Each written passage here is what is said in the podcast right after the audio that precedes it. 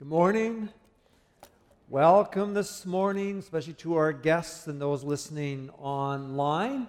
Uh, if you don't know who I am, my name is Wayne, and uh, I retired after thirty-seven years of ministry, thirty-two of which I have uh, been involved with Circle. So I am um, learning what it means to be retired. I still do some volunteering, as you can tell. I'm still doing some speaking. So it's a bit of an adjustment. It's quite a change in life, but Um, I don't feel like I'm any older, but and I had a compliment a while back from somebody when I told them, oh, I've been a pastor for thirty-seven years. And uh, they said to me, man, you must have started when you were in diapers, which was nice. Now, Jelaine, our, my daughter, our daughter overheard this, and she, she says, nobody is now. So she's no longer in the will. So if you want to take notes, you'll want to look in your program. Uh, there'll be lots of notes to take today. I'm making lots of points that you'll want to be writing down, or go to your YouVersion and click on More and Events, and you'll find the notes in there as well. So before I get started, I heard this really good story. I wanted to share this with you guys today. Uh, a man came to the pearly gates hoping to be admitted, and Saint Peter said to this guy, I can't see, looking in his big book, I can't see that you did anything really good in your life, but you never really did anything bad either. I'll tell you what, if you can tell me one really good deed you did, then you're in. So the guy thinks about it and says, well, once I was driving down the road and I saw a gang of bikers bothering this poor girl. So I pulled over, got out of my car, grabbed a tire iron, walked straight up to the gang's leader, a huge big guy with studded leather jacket, bald head, with uh, hair all over his body and a chain running from his nose to his ear. So I ripped the chain out of his nose and ear and smashed him over the head with a tire iron. Then I turned around and wielding my tire iron yelled to the rest of them, you leave this poor innocent lady alone. Go home before I teach you all a lesson in pain. So Saint Peter was really impressed by that. He says, wow, that's pretty impressive. I I can't see that in, in my book. When did this happen? And he said, oh, about two minutes ago. Okay, so we're concluding our series on Heart Shift, and the truth that we are learning, the foundational truth that this is all built on, is that the smallest acts produce the largest changes. The smallest acts produce the largest changes. Heart Shift requires making two-degree changes throughout our lives. So we've learned so far over the last three weeks, and you can get all of this will be online if you want to go online and listen back on some of the sermons from the past in this series. We've learned about the importance of identifying, accepting, and processing pain, grief, and loss, critical to making two-degree changes. We learned the nine reasons why we will not make changes and the one reason why we must make changes. And then we learned that pain and anger can block change, and change requires community. And we also learned that change is a process, and that change, even two-degree change, can lead to ruin or renewal. So today, as we conclude this series, I want us to learn three heart shift principles. But before I do that, I want to talk about a couple of other things. These are related, a little bit aside to the principles, but really important to practicing this whole idea of heart shift. The first one is, is that perform, the difference between performance trap and heart shift, and the second is the difference between first and second order change. So there's a difference between first, sorry, there's a difference between performance trap and heart shift. The difference between performance trap and heart shift. John Trent said this, making hurried, dramatic, or broad brush changes is a great way to walk into a performance trap. Making hurried, dramatic, or broad brush changes is a great way to walk into a performance trap.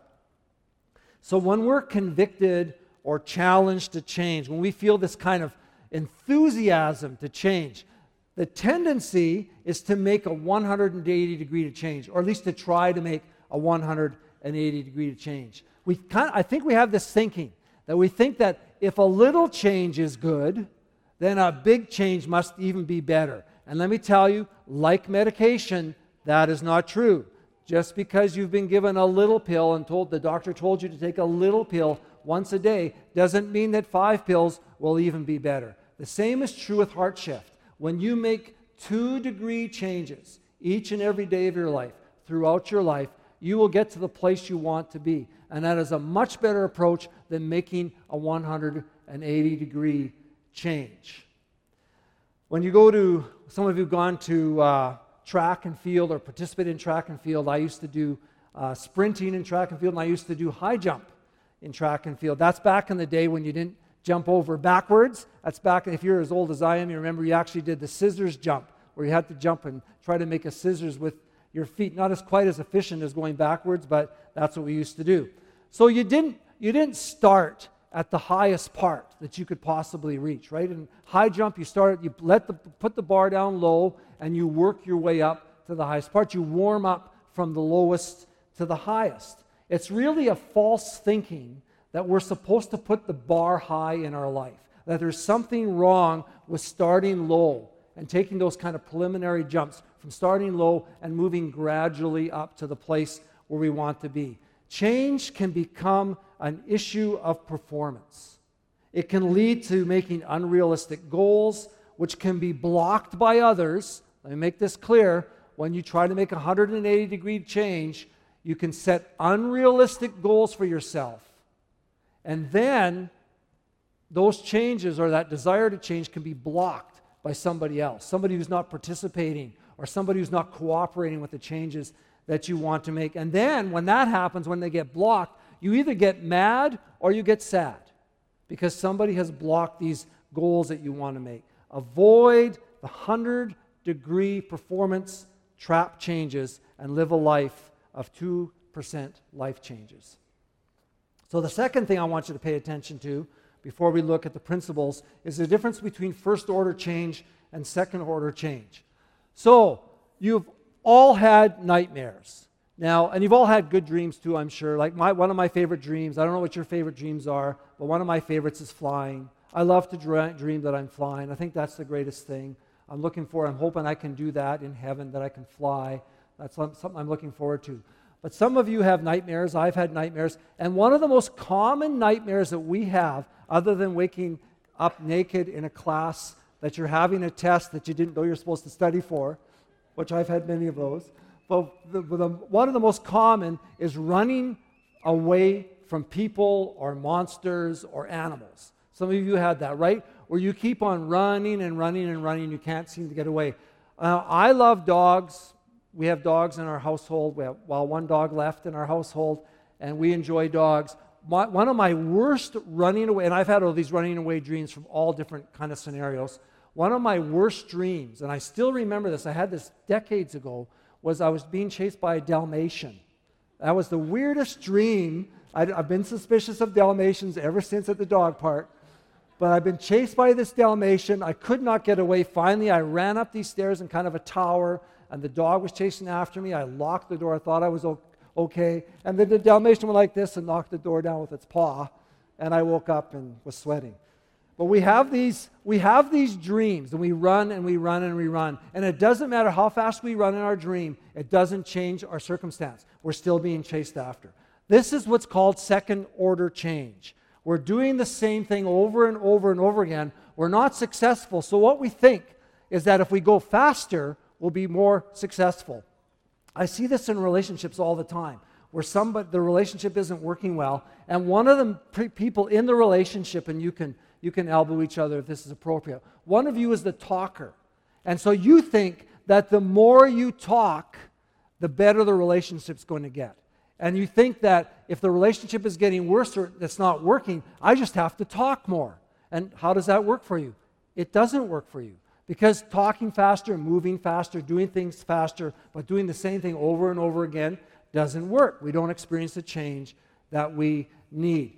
For first order, so that's second order change, trying to do the same thing over and over again, faster and faster and faster. Second, first order change is waking up for the, from the dream.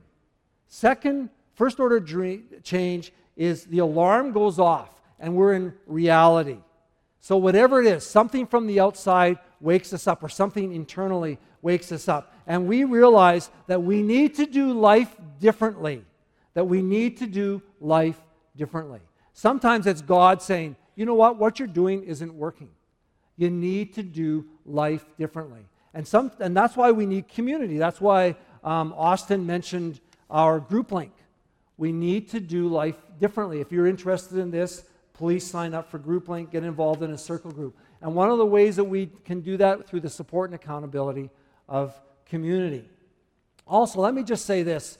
Um, last week, we talked about uh, pain and grief and loss and the importance of two-degree change in terms of pain and grief and loss. And I expressed the importance of community in that.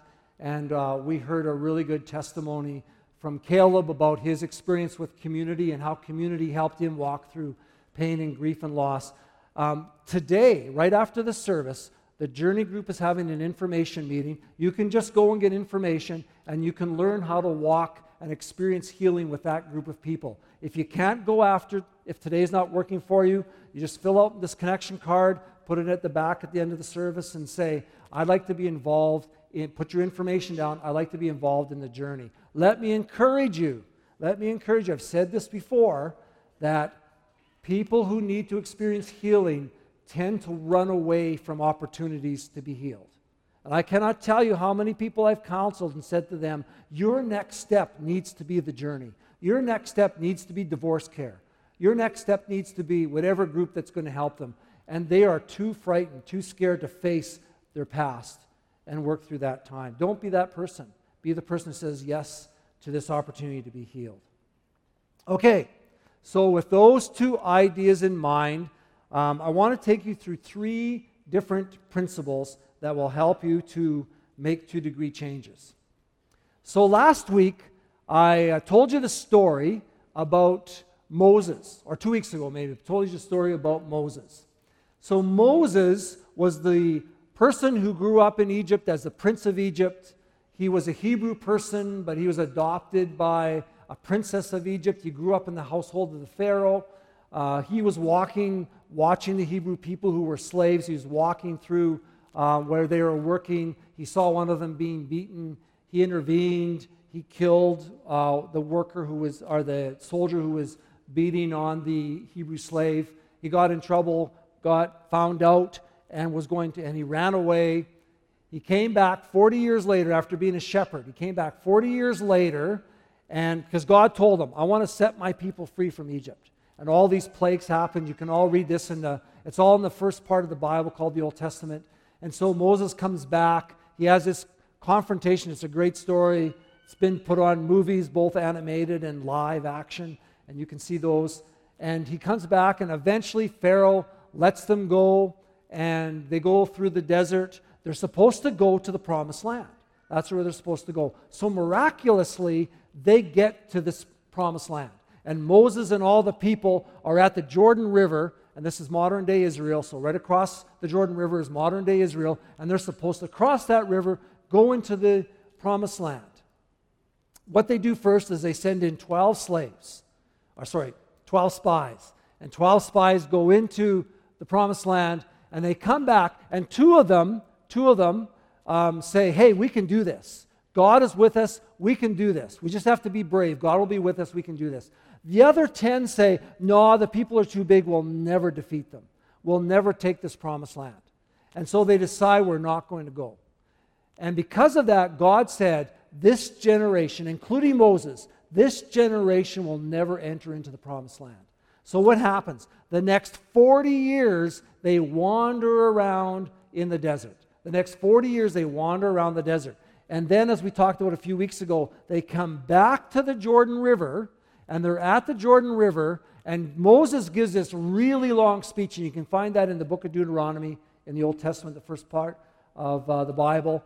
And Moses gives this long, long speech. And at the end, he says, okay, here's your choice.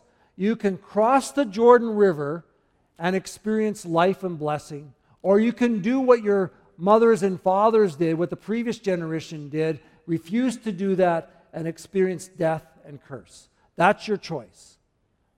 Okay, that's where they are. I'm going to tell you the end of the story. Well, let me just say this. No, I'm going to leave it. We're going to tell you the end of the story. I'm going to tell you the end of the story when we get to the end of the sermon, and you'll see how important it is. One of those, by the way, one of those spies, his name was Joshua. He's going to play an important role here. Okay, so when we choose to make two-degree changes, we have this challenge. I'm going to tell you what the people did. I'm going to leave a little bit at the end. The people, the, okay, Joshua said, God told me, he says this to his people, his generation, he says, God told me, be strong and courageous. Be strong and courageous. Be strong and courageous. God told that to Joshua over and over and over again. Joshua told that to the people. And this is what happened. This is what happened.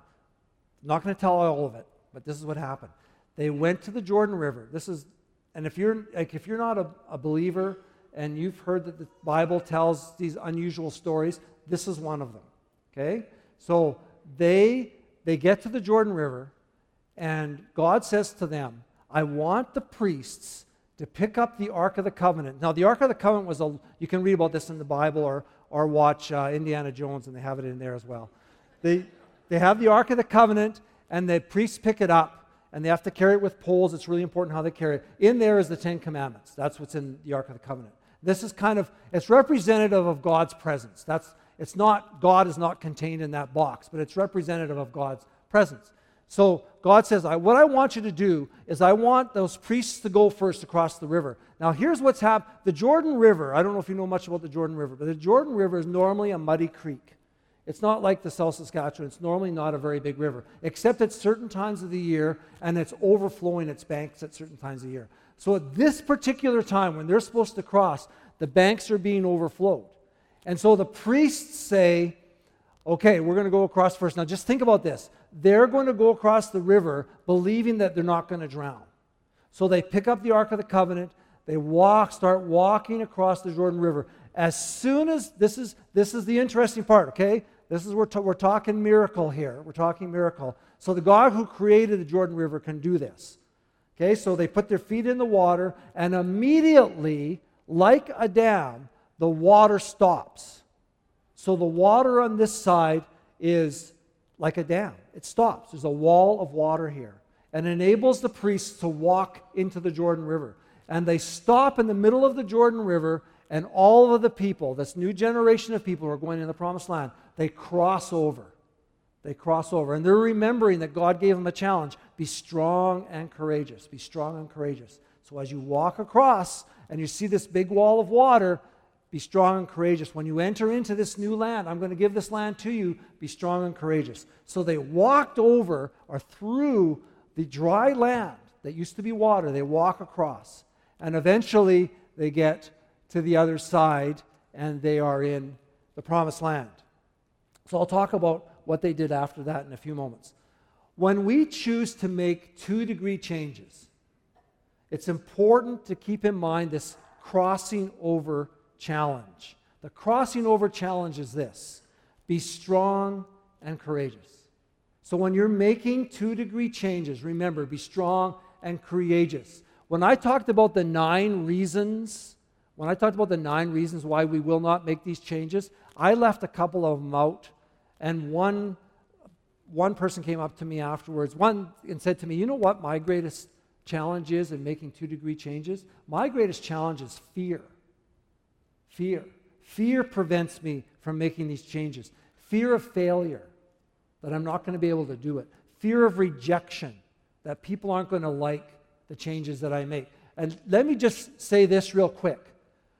In counseling people, I have often warned them, and they've come back and told me this is true, I've often warned them that not everybody's going to like the changes that you make in your life. Even though they're positive and great changes, they're healthy changes, not everybody's going to like that. It's amazing the number of people who come back to me and say, my family like, used, like the way I used to be.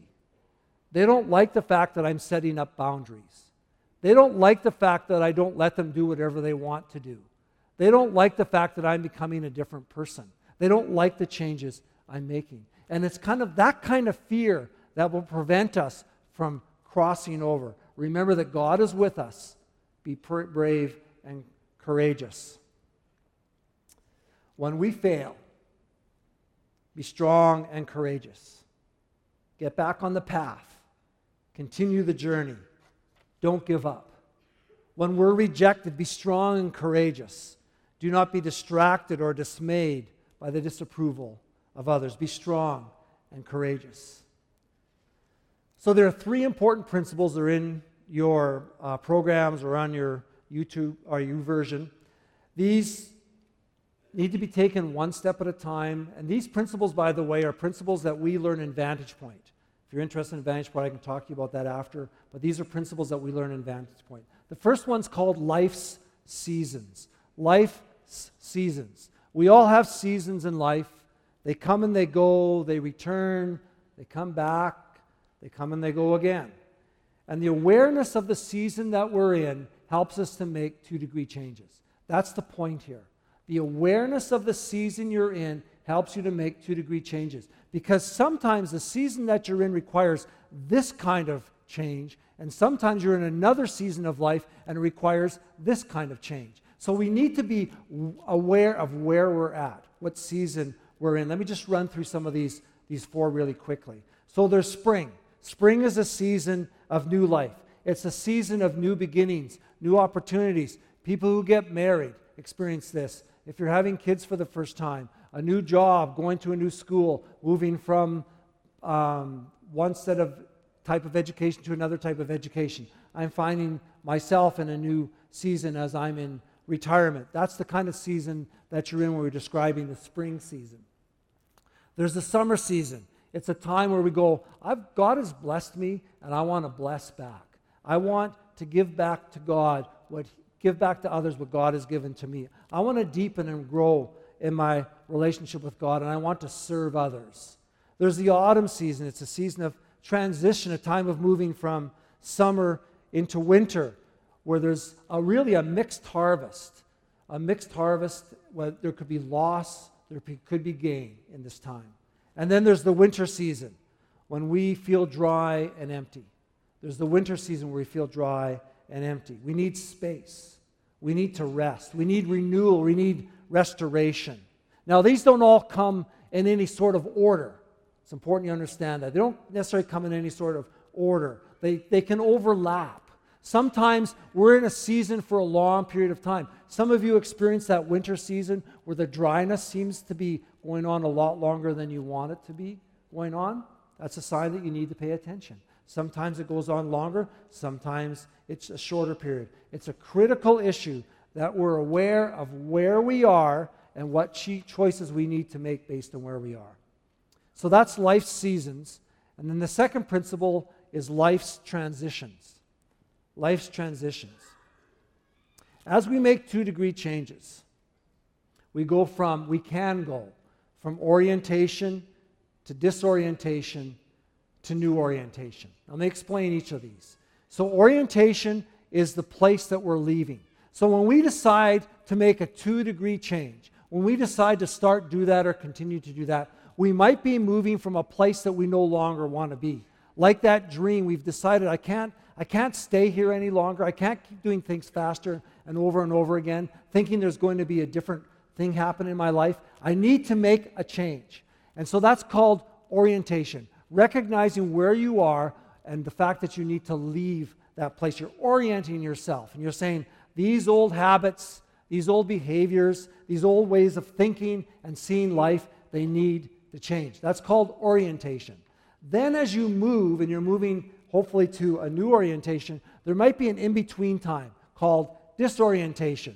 So you're seeking guidance from other people. You're seeking support. You're seeking accountability. You're seeking wisdom and strength from God. Because there's that kind of in-between time when you're moving from where you were to where you want to be. Even though it's, and it's particularly a slow process as we're making two-degree changes, it's important to realize that we're going to have those in-between times. And that's really important that we use that time to allow God to bring about the change He wants to make in our lives and allow community to come alongside of us. And then, as we're moving, we'll eventually enter into this new orientation, this new way of behaving, this new way of thinking, this new way of seeing life. And that all happens as we make two-degree changes. And then the third principle is called life's rhythms. It's called Life's Rhythms.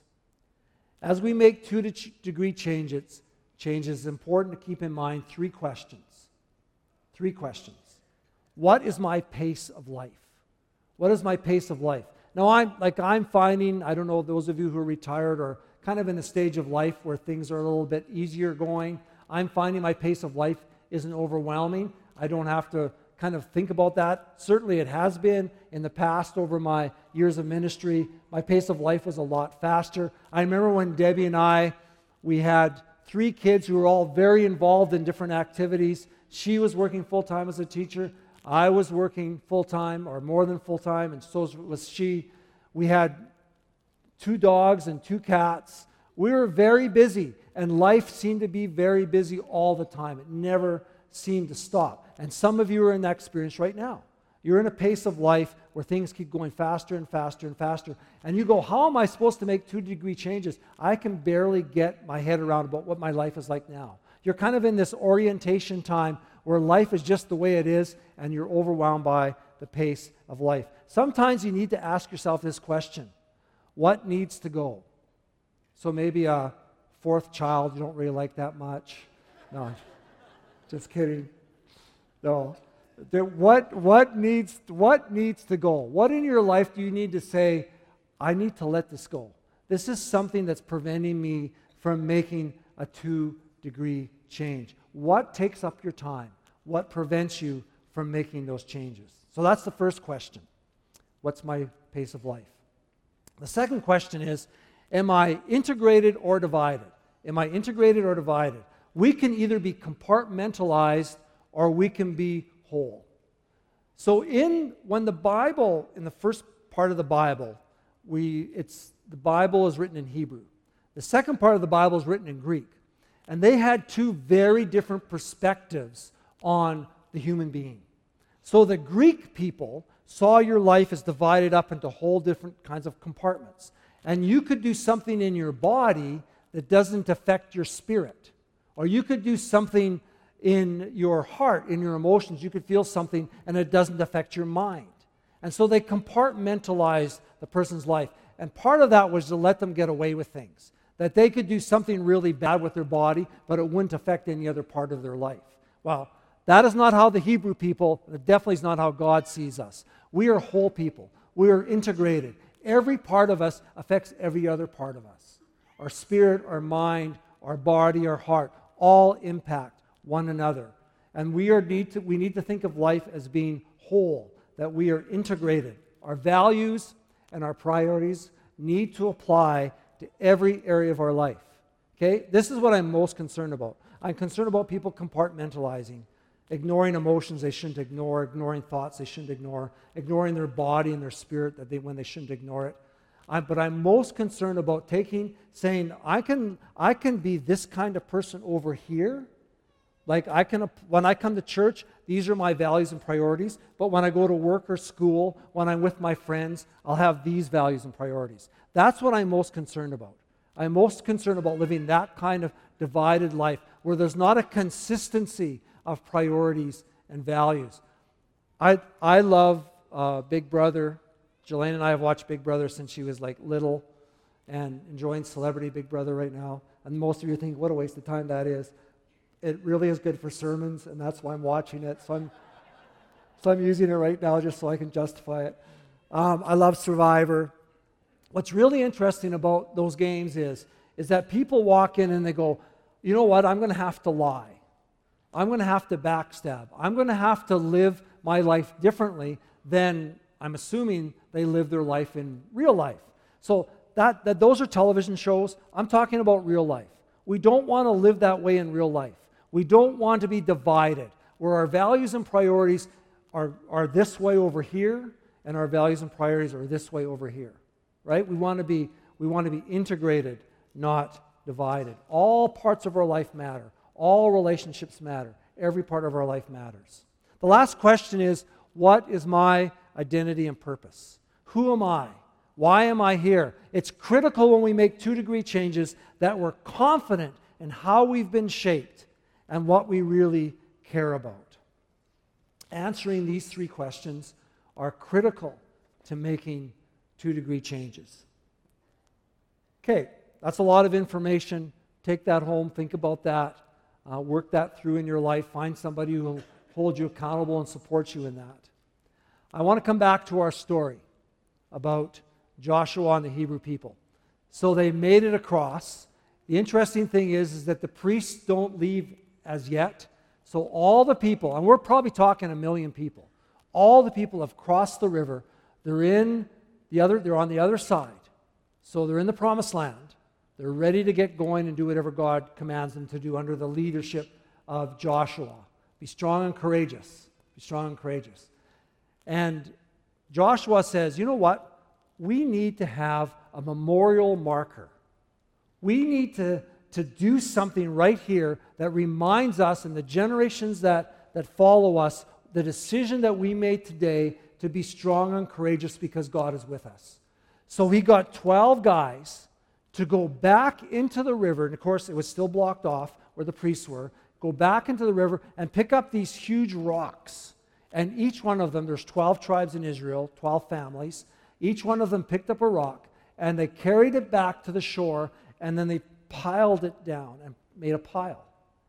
And that was their memorial marker, that God has been with us, we were in the promised land, never forget the day that we crossed the Jordan, and God said, be strong and courageous.